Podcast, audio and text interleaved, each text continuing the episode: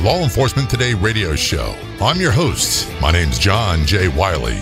In addition to being a radio broadcaster, I'm a retired Baltimore police sergeant. In the Law Enforcement Today radio show, we are joined by special guests. We'll be talking about their experiences and issues affecting law enforcement officers, their families, and the community. We'll also be discussing issues in the news from the perspective of those in law enforcement. Check out our daily articles on our website, lawenforcementtoday.com. And while you're there, download our free app. Be sure to like and follow us on Facebook. Search for Law Enforcement Today Radio Show. He's a federal law enforcement officer. He was ambushed and shot multiple times while grocery shopping just because he's wearing a shirt identifying himself as a law enforcement officer. He's here to tell us about the story and his miraculous recovery. The Law Enforcement Today radio show is brought to you in part by the Help for Our Heroes program at Transformations Treatment Center. Call 888 991 9725. Online at helpforourheroes.com. The Help for Our Heroes program at Transformations Treatment Center provides a comprehensive range of treatments for substance abuse, addiction, co occurring mental health disorders, and PTSD. Plus, they offer complete treatment for mental health issues for those without substance abuse problems. Finally, our heroes have access to world-class program for PTSD, anxiety, depression, and more. In addition to multiple rehabilitation and holistic treatments for all those that suffer from substance abuse problems, the Help for Our Heroes program at Transformations Treatment Center is a nationally acclaimed veterans and first responders treatment program where law enforcement, firefighters, veterans, and all first responders receive the separate and highly specialized treatment they need.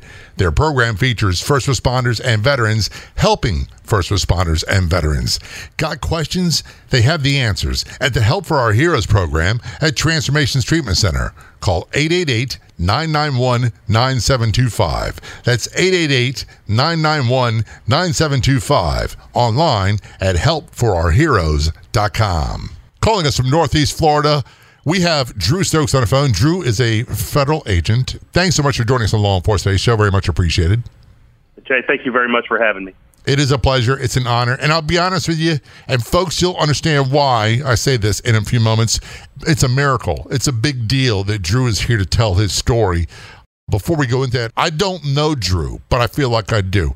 A very good friend of mine, and I remember when this happened, but a very good friend of mine I've known for almost 25 years, named Dave, used to work with Drew, the same agency. And when I found out about Drew being shot, I called Dave and I said, Is this guy okay? He was like, It's touch and go. We don't know if he's going to make it. Uh, and it was that severe. And I remember vividly when this happened. And I'm so glad you survived. Thank you. Thank you very much, Jay. I appreciate, uh, appreciate the kind words. You know, there's really no other way to say it, but it's it, it kind of sounds weird when you say I'm glad you survived because the reality is I don't know what are the right words to say. Uh, you know, there are no right words in this situation. My uh, my situation was catastrophic, and uh, the only thing I can tell you is that the uh, the good Lord put the right people in the right place that day to help save my life. And literally, that's what happened. Uh, might as well get right to the chase. Let's talk about what happened, uh, what you were doing, because this is so out in left field. No one expected. Right. So um, uh, it was September 26th, 2017. Uh, I was at Publix shopping, and uh, the reason why I was shopping was I was doing an administrative task for work. I work in aviation, and we were going to be flying to Puerto Rico to take. Uh, it was right after Hurricane Maria had just destroyed the place and we were flying down to Puerto Rico to bring uh, to bring supplies down, and we were actually taking uh, agency employees off the island with us back uh, to Jacksonville. And uh, during that time, I'd already went once, and we had seen a, a family. Had a family in the airplane. Uh, was a, a young girl, maybe five, six, seven years old, and her grandmother. And we were bringing them back one night. It was right after the hurricane hit, and you could tell that they were scared uh, in the back of the airplane. They didn't speak uh, English very well. The airplane is, uh, you know, it's a 50 technology airplane. It was dark, cold. Uh, there's no windows in the airplane at all, and it's very loud. We realized that they needed something to eat, some food, so we gave them ours, and then that way they could get something to eat. We offered them our beds. Uh, we have four beds in the back of the airplane. We offered them uh, our sleeping area so they could sleep for the four-hour ride back to Jacksonville on September 27th, I was scheduled to fly September 27th, 2017, back to Puerto Rico. So I went to Publix to go and uh, and shop for my trip for the next day. Uh, basically, stuff we could cook on the airplane. You know, I had some some fish, and then we had some stuff to drink like orange juice in case we had kids. We had coffee creamer, uh, all kinds of things. We have a, a electric skillet. We can we can cook just about anything on board the aircraft. So on that day, um, I, they they told me to go get some lunch. Uh, so I went uh, to grab uh, the food, and then I was going to bring it back to back to the office. Uh, when I was leaving out of the front of the grocery store, I was walking down. And if you know how a, a Publix is, they had they have uh, doors on each side, and usually there's a in the middle. It's kind of closed off. So, but in the middle is usually where the middle parking spaces are. So I was walking uh, down the one way through the parking stalls. Uh, so all the traffic should have been coming towards me. So, and I was walking towards my truck. Uh, about the time I get to uh, the handicap parking spaces, from behind my right side, I, I hear uh, I hear a scream of "I hate cops." Uh, it's, it's just a blood curdling scream. Uh, I dropped my groceries, and at that time, I, I I put my hand on my on my weapon, which I was wearing a uh, shoulder holster at the time, which I'll never wear again. When I got my hand on my gun, is when the first shot hit me uh, in between uh, my ribs, right under my right arm. Uh, second shot hit me in my, my buttocks, my right buttock, as I was turning towards the shooter third shot hit me in the top of my left leg. Fourth shot hit me in the in my left leg. and went in and out, and then the fifth shot went through my arm in and out. So he shot me as I was falling to the ground. Uh, all five shots were probably a second to a second and a half, somewhere around there. And this is just totally out of the blue. By the way, for those outside the Florida area, Publix is a grocery store, and it's a, a very heavily traveled, very popular grocery store. There's usually lots and lots of people, and they're in big shopping centers. So this was not some sort of isolated place where the attack occurred. That's correct, and it's and it's in a nice area of Jacksonville as well. Very low crime. You know, lots of uh, large master plan communities, golf course communities. Uh, it just uh, it was it was a total shock to everyone. So, Drew, were you in uniform when you were shopping in the grocery store? I was. Uh, I was in uniform and uh, I had a, a agency identifying uh, lettering on my back. And you said you were wearing your service weapon in a shoulder holster. That is correct. So it's obviously not a situation that any law enforcement officer be going into thinking, "Hey, that that this could be a potentially bad situation." You're just going to pick up some groceries. Which, by the way, I never thought when you guys fly these these planes and you're gone, you're in the air for a long time. It's not like you can pull into McDonald's. You got to bring your food, or you're going to go hungry. Yeah, that's correct. And our airplane, uh, we, we have the capability of flying to 10 to 12 hours at a time with fuel. So in this particular case, uh, we were flying down to Puerto Rico, so we had we carry enough fuel to come back as well. Uh, so it was a four four and a half hour flight, then usually an hour hour and a half on the ground, and a four four and a half hour flight back. So these were these were pretty long days. But there was nothing about this incident that would lead anyone to believe that hey, other than just getting groceries, I don't need to be on guard. That's correct. Yeah, it was uh, it was a total ambush uh, out of the blue. No, nobody nobody saw this coming at all. Just total random act of violence. So this guy pulled up in a vehicle behind you, started screaming and opened fire almost simultane- uh, simultaneously. That's correct. Yeah, as soon as the words quit coming out of his mouth, uh, I, I knew. I never even turned and looked at him. I knew there was going to be violence against a police officer of some sort. Uh, but but my reaction is always quicker than reaction, as we always know. And uh, so I was just trying to get my gun out, and then I was going to identify my target. Uh, but it was just it happened so fast. Saw the last couple shots come out of the gun, and the only thing I could the impact was so massive. Uh, there was no way for me to return fire because uh, I was falling at the same time. So uh, the only thing I could do was brace for impact and then complete the my uh, my draw once I got on the ground. I can't begin to imagine what was going through your mind. And for the for people listening who don't understand, when really bad situations happen, at least in my experience, when it, when people open fire on you, you really don't have a lot of time to think. You almost just revert back to your training and instincts, and it takes a while to decide late to decipher later on why you did what you did. But there's really no training that can be done out there to prevent something like this, or even to be prepared for something like this. Right. Well, the the preparation for this starts uh, in your training. Uh, it has to start years before it, and you have to have the mindset for it. Uh, luckily for my agency, I instruct in uh, survival and I'd actually just taken a survival course about six weeks before. So, you, as a law enforcement officer, we have to be mentally prepared at all times that this may happen. Uh, I got, I drew, you know, my day came September 26, 2017, and when I got down on the ground, once I finished falling and completed my draw, I immediately started searching for targets because I thought the guy was going to come back and get me. Absolutely. And it, and, and it was it was automatic. I never even had to think about it. Uh, I had my I had my gun out. I had all the slack out of the trigger, and then I saw I saw feet coming towards me. There was a white F one fifty in front of me, and I saw the feet coming towards me, and, and I thought it was a shooter. I had already made the decision I was going to kill that person because uh, I was convinced it was a shooter. I rotated my body around. I want to say I got all the way around the back of the truck, but I probably didn't uh, in reality. Uh, but the person who came around the the truck was actually a civilian that was coming around to help me. It wasn't the shooter, and I recognized that. Uh, I had a target, but I identified it as as, as a good guy, basically.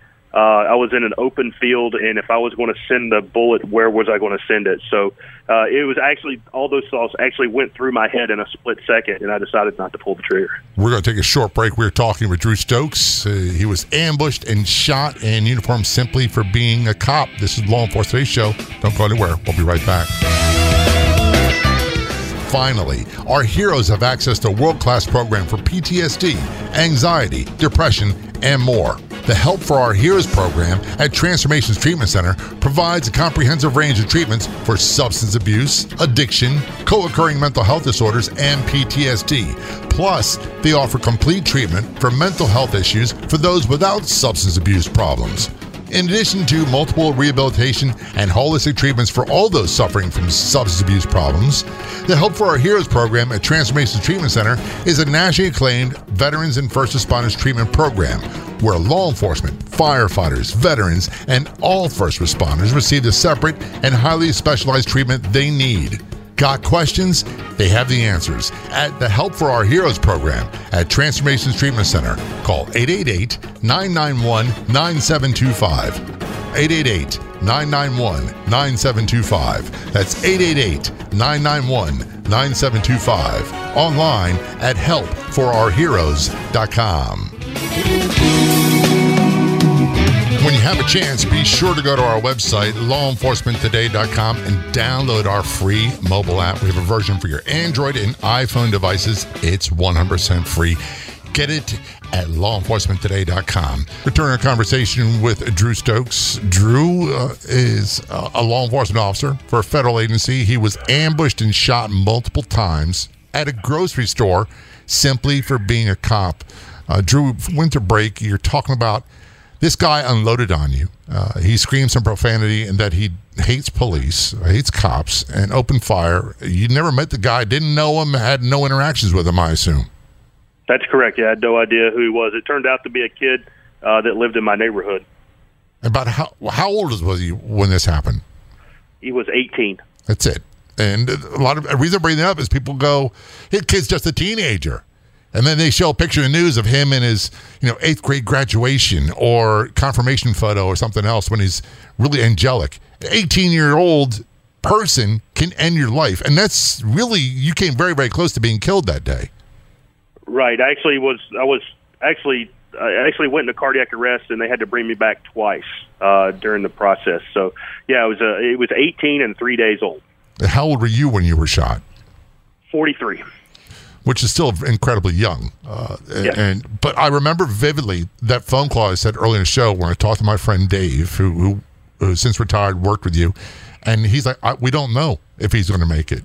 And when the the the shooting occurred, they didn't really know that much. It's just this guy got ambushed in a grocery store parking lot, and that's all we know. Yeah, that's correct. Um, uh, so luckily, the Clay County Sheriff got there. Uh, Deputy Hawkins uh, he showed up. Uh, he was able to, to to get me a little bit more calm. Uh, I was able to to before that I was able to tell the folks around me to call 911, tell them officer down.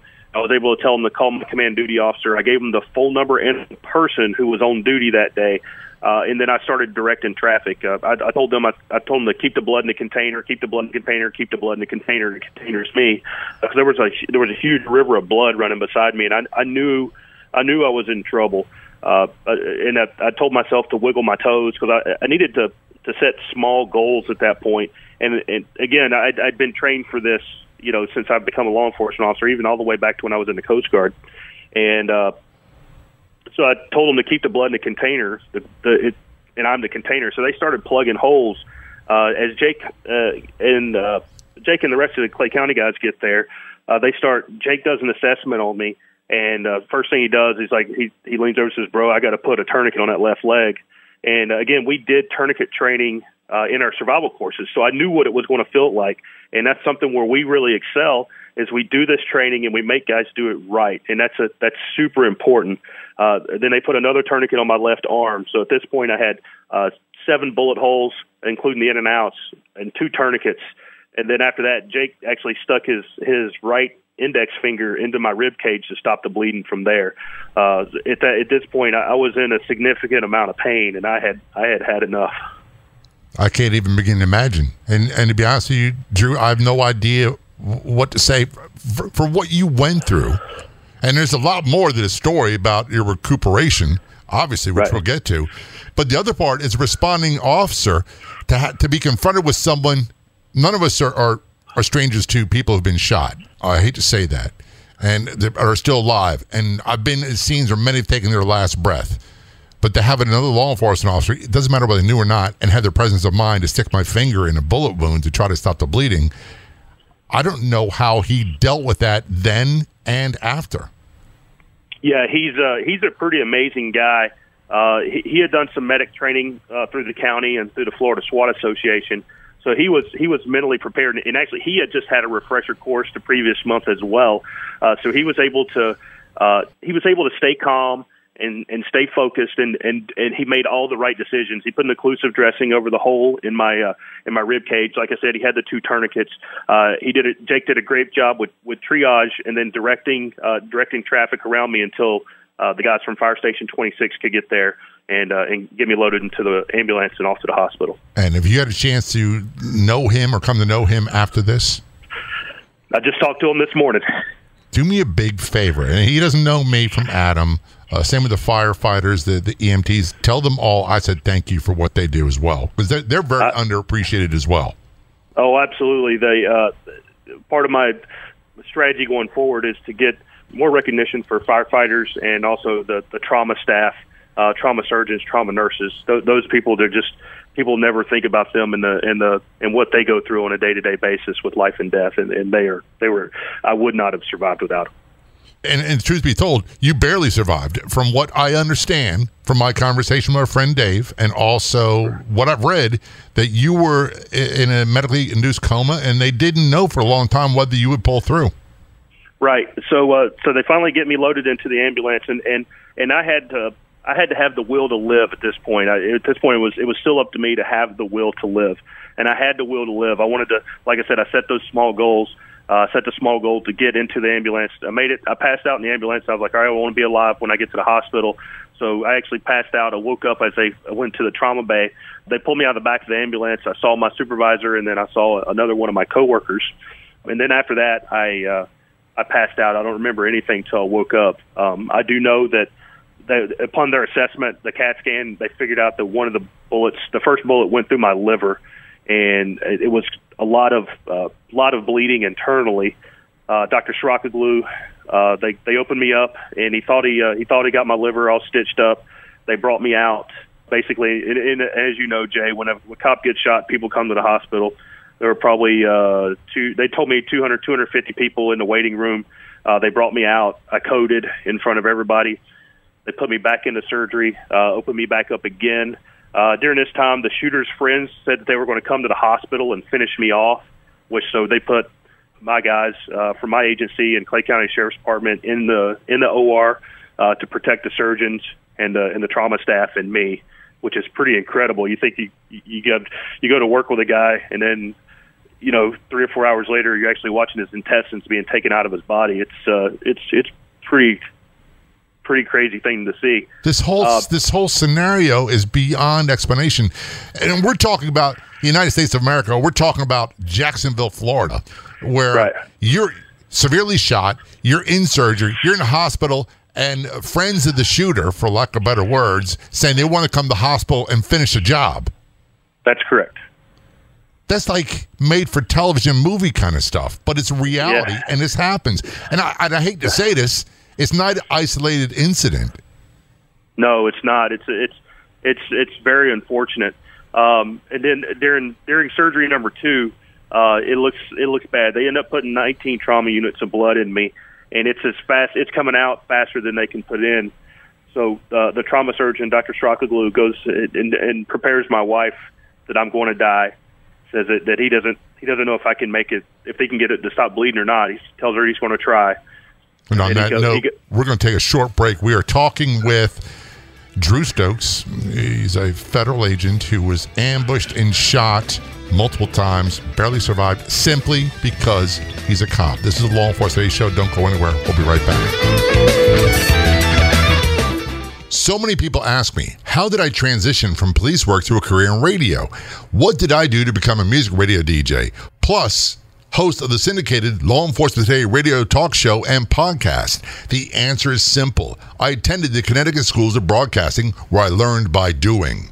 At Connecticut Schools of Broadcasting's 11 East Coast campuses, students have learned by doing for 55 years radio, television, podcasting, and now coding for web development. At the Connecticut Schools of Broadcasting, students learn in months, not years. Day and evening classes are available. Connecticut Schools of Broadcasting is perfect for those graduating from high school, adults looking for new career training, first responders, and veterans too. For veterans, some or all your tuition could be covered by your VA benefits. Connecticut Schools of Broadcasting has locations in Connecticut, Florida, Georgia, Massachusetts, New Jersey, New York, and North Carolina. Connecticut Schools of Broadcasting training in audio video production, television, sports, podcasting, radio, and web development. What are you waiting for? Get more information. Call 800 887 2346 or online at gocsb.com. For special offers and consideration, tell them you heard about them from Law Enforcement Today. That's 800 887 2346 and online at gocsb.com.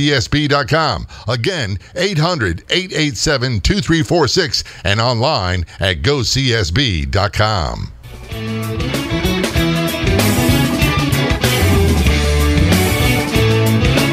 If you've missed past episodes of the Law Enforcement Today show, never fear. You can listen to them online. Just go to our website, lawenforcementtoday.com, or download our free app, also available on our website. That's lawenforcementtoday.com.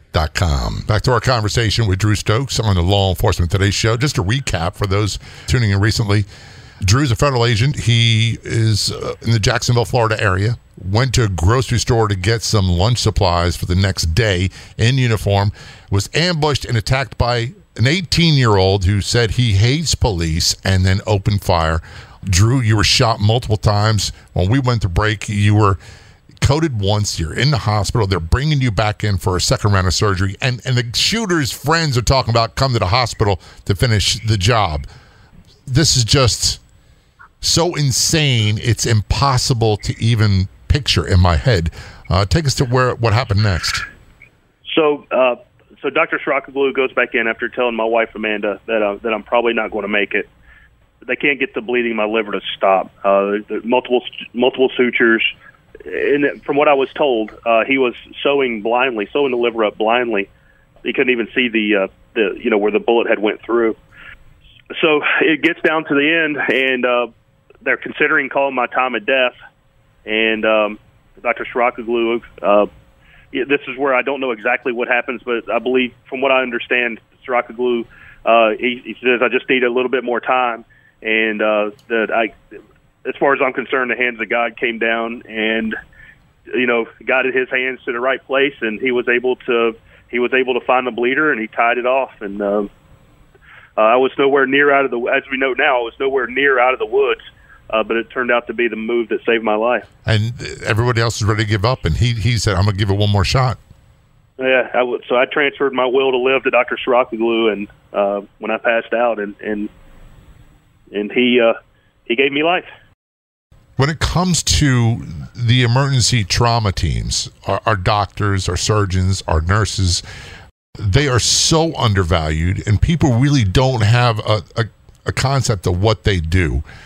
And i'm sitting here because i've several shootings of officers i've known that we didn't think they'd make it and they survived because of these people and their commitment and their talent level and their and their god-given talent and their inspiration. And some of them will tell you they don't know where it comes from right. And uh, this is uh, uh, what i told the trauma staff uh, when i got a chance to speak to them publicly was that i, I want to thank them for the path that they chose. They chose such a difficult journey and they did it willingly. Uh, you know these people they they they go to school their entire 20s and early 30s, times when the rest of us are out partying and having a good time or starting a family, and they're in books and they're working, you know, 36, 48 hour shifts and they're doing it so they can save lives.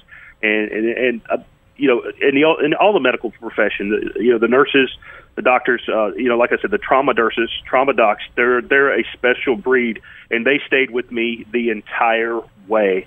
They were they we've created a a huge bond between my family and the folks at the Orange Park Medical Center. It's it's it's been unbelievable the the, the bond that we have created. And they're used to a lot of people dying, no matter what their, no matter how dedicated and how persistent their efforts, uh, they're not always successful. So people like you are an exception, aren't you?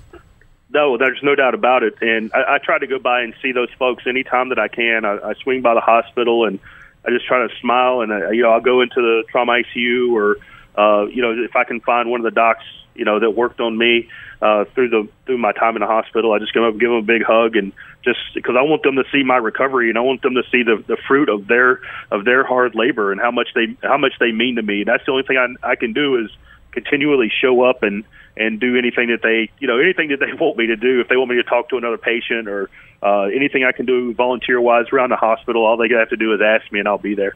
It's uh, it's the least I can do. I say this every now and then. I don't say it very often because people get a little weird.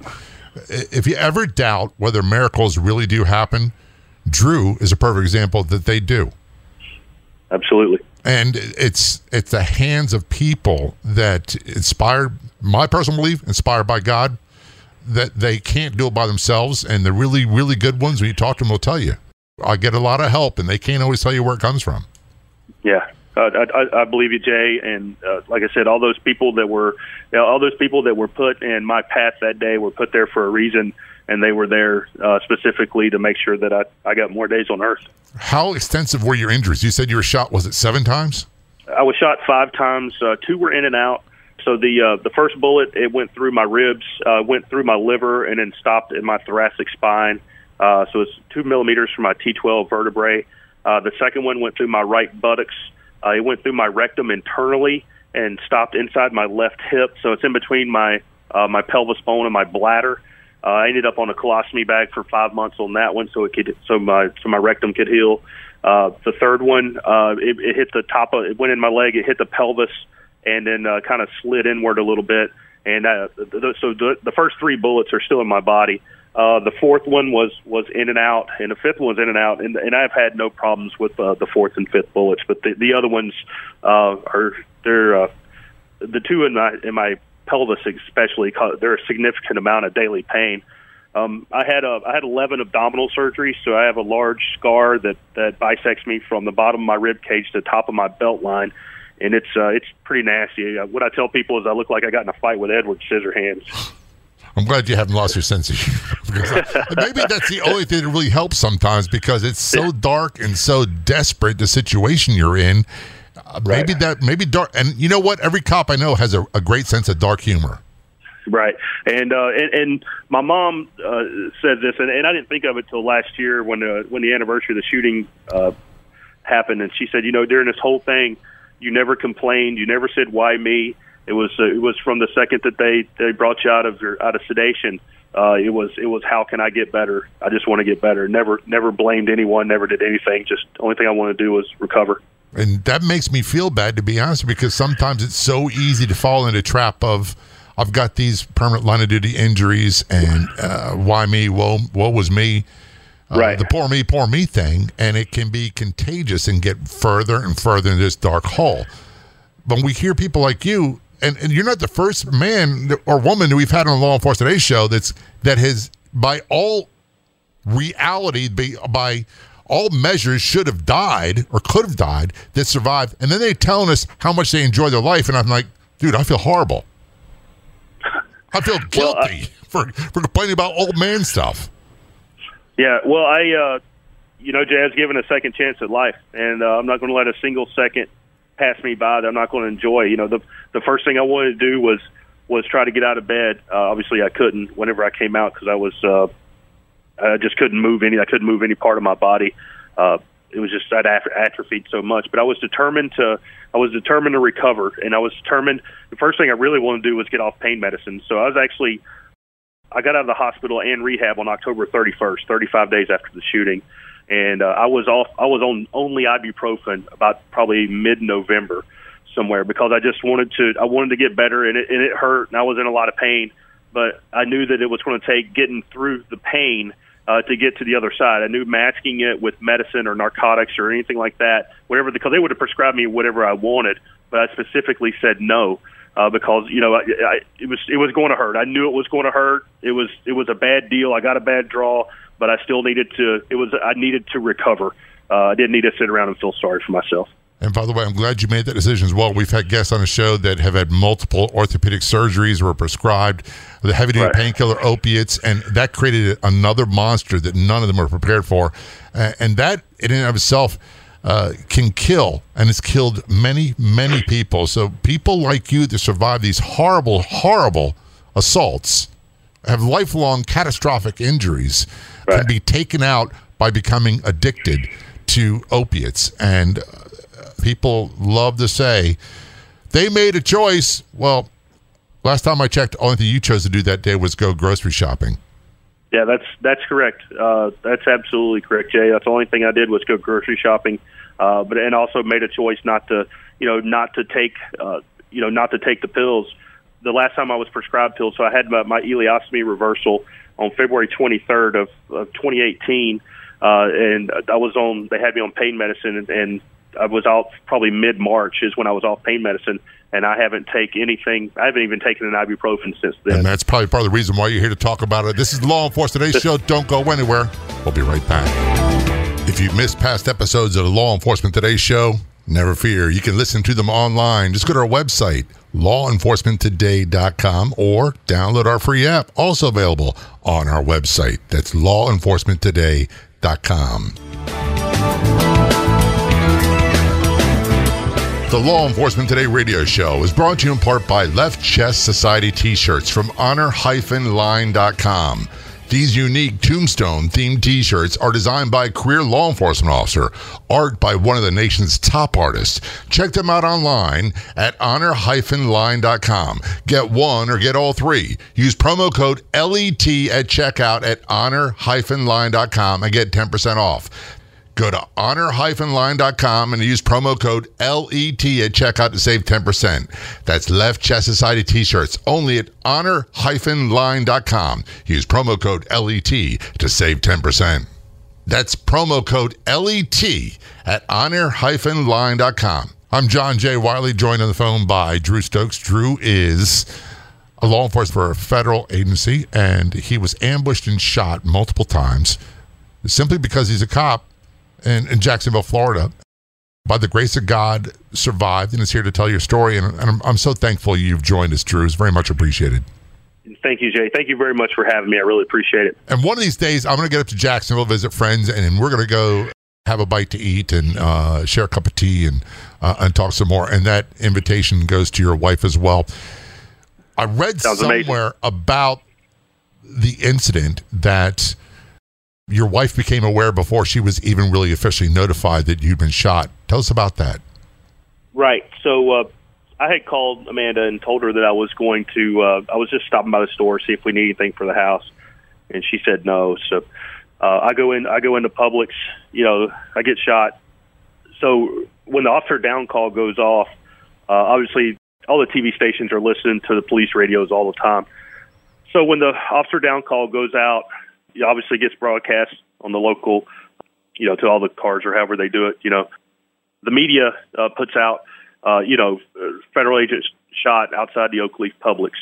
Well, the uh, my neighborhood, somebody reposted that on a Facebook page right away, and she was at her job, so she gets the notification on her phone. Well, she immediately knows that it's me, uh, and and so she starts trying to call So I'm laying on the ground, and I think this is probably even before Jake and those guys get there. Uh, and I had an, an Apple Watch on, and I look, and then I see it coming up. It's you know her name just keeps popping up, popping up on the inside of my on my watch. And I'm like, I can't, I can't answer that because I didn't want her to hear me in the in the state that I was in because I was in I was screaming, yelling.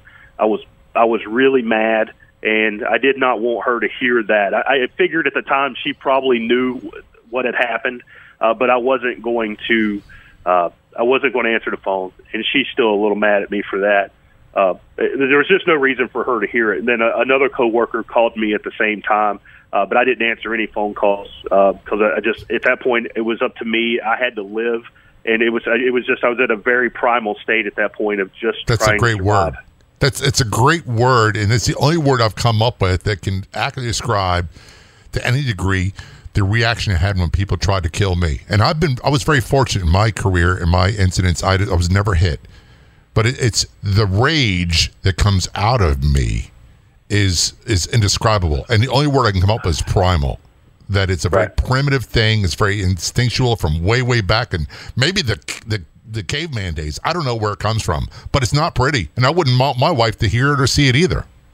No, uh, no, she didn't need to hear or see that. It was. Uh, like I said, it, it was it was I absolutely believe you, Jay. I was I was back in the caveman days.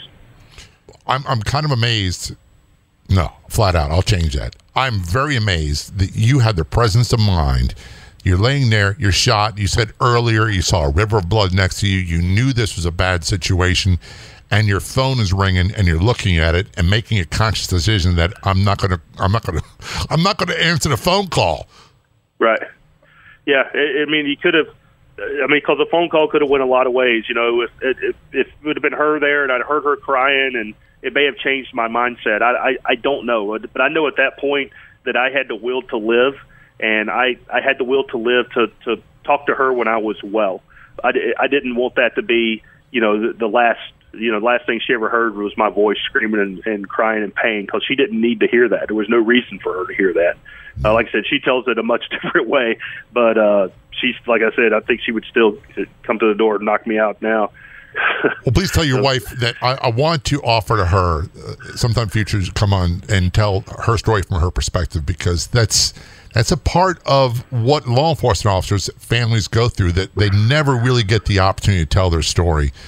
And the other thing was it's okay that she got angry. I, I, I, recall one of the last shootings I was ever in, and that I called my wife because I knew it'd be late, and I knew she'd see it in the news and let her know I was okay, and she was furious. Uh, I, I, that primal rage again, and now right. I understand it. I, when I get really fearful, I get very angry, and maybe that's where that primal rage comes from. So for her to get very angry, I understand that's a fear-based reaction.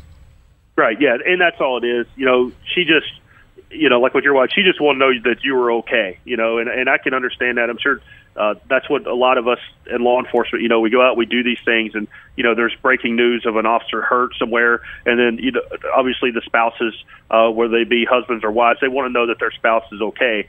But oftentimes, when we're right there at the scene, and we're dealing with the problem at hand, we don't have time to make that phone call and that, that's just something to where, especially you know, if your if your spouse is not in law enforcement or or, or any, any type of uh, uh, service like that, right there, it might it's hard to convey that to them gently, which I'm very very bad at.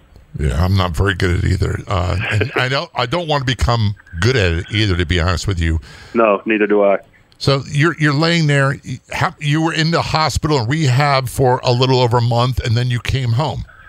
Right. So I came home. Um, I ended up going back in the ICU for two days. They found a fissure, what they call a fissure in my intestines, where something happened. One of my intestines ripped. Uh, so I had to go without food and drink and everything for two weeks during football season, which was really, really, really hard. Uh, and then, um, then you know, I, I kept going to wound care, and actually, I started going back to my CrossFit gym. So I started in December I started going back to CrossFit. Now I wasn't doing anything crazy. I was just doing squats and and throwing a ball against the wall and and just doing walking when the classes were running.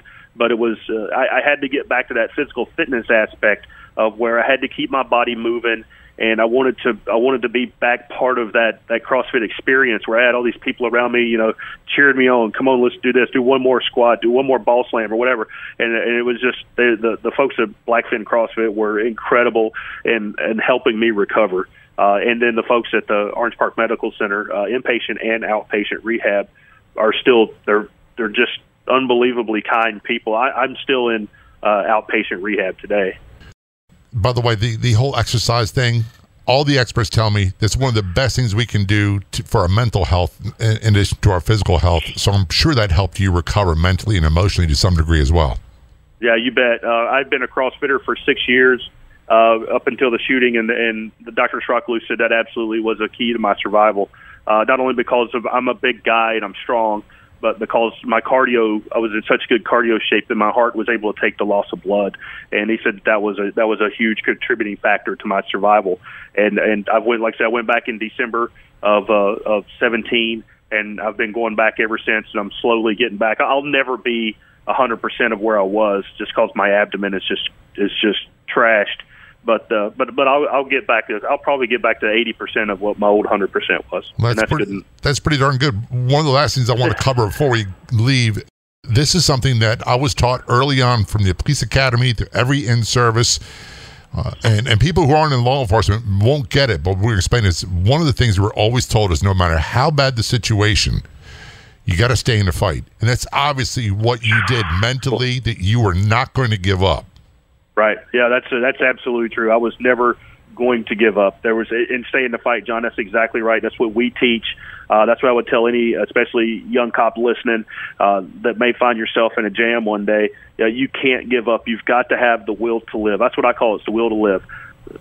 The formula that I use is positive mental attitude plus 98.6. PMA plus 98.6 equals life. Uh, you've got to have that positive mental attitude. I guarantee you if I thought I was going to die that day in a parking lot, that's exactly what I would have done. But I wasn't. I wasn't willing to let that happen. Uh, that's why I set these small goals, and I had the will to live, and I had to, and I the achievable goals. Once I achieved them, I went on to the next one, and kept my mind occupied with that rather than I may never see my wife again. So I, I didn't. Uh, I, I didn't let that cloud my thoughts. This is great advice for everybody too. I've, I hear cancer patients talk about it that that no matter what, they were going to stay in the fight. They refused to give in. They refused to die. That's what they credit a lot of that from, their survival from. And a lot, of, I believe, comes from a, a divine uh, inspiration of some sort. Drew Stokes, thanks so very much for joining us on Law Enforcement Today show. Man, your story, you're telling your story is very much appreciated, and I can't wait to meet Thank you. you.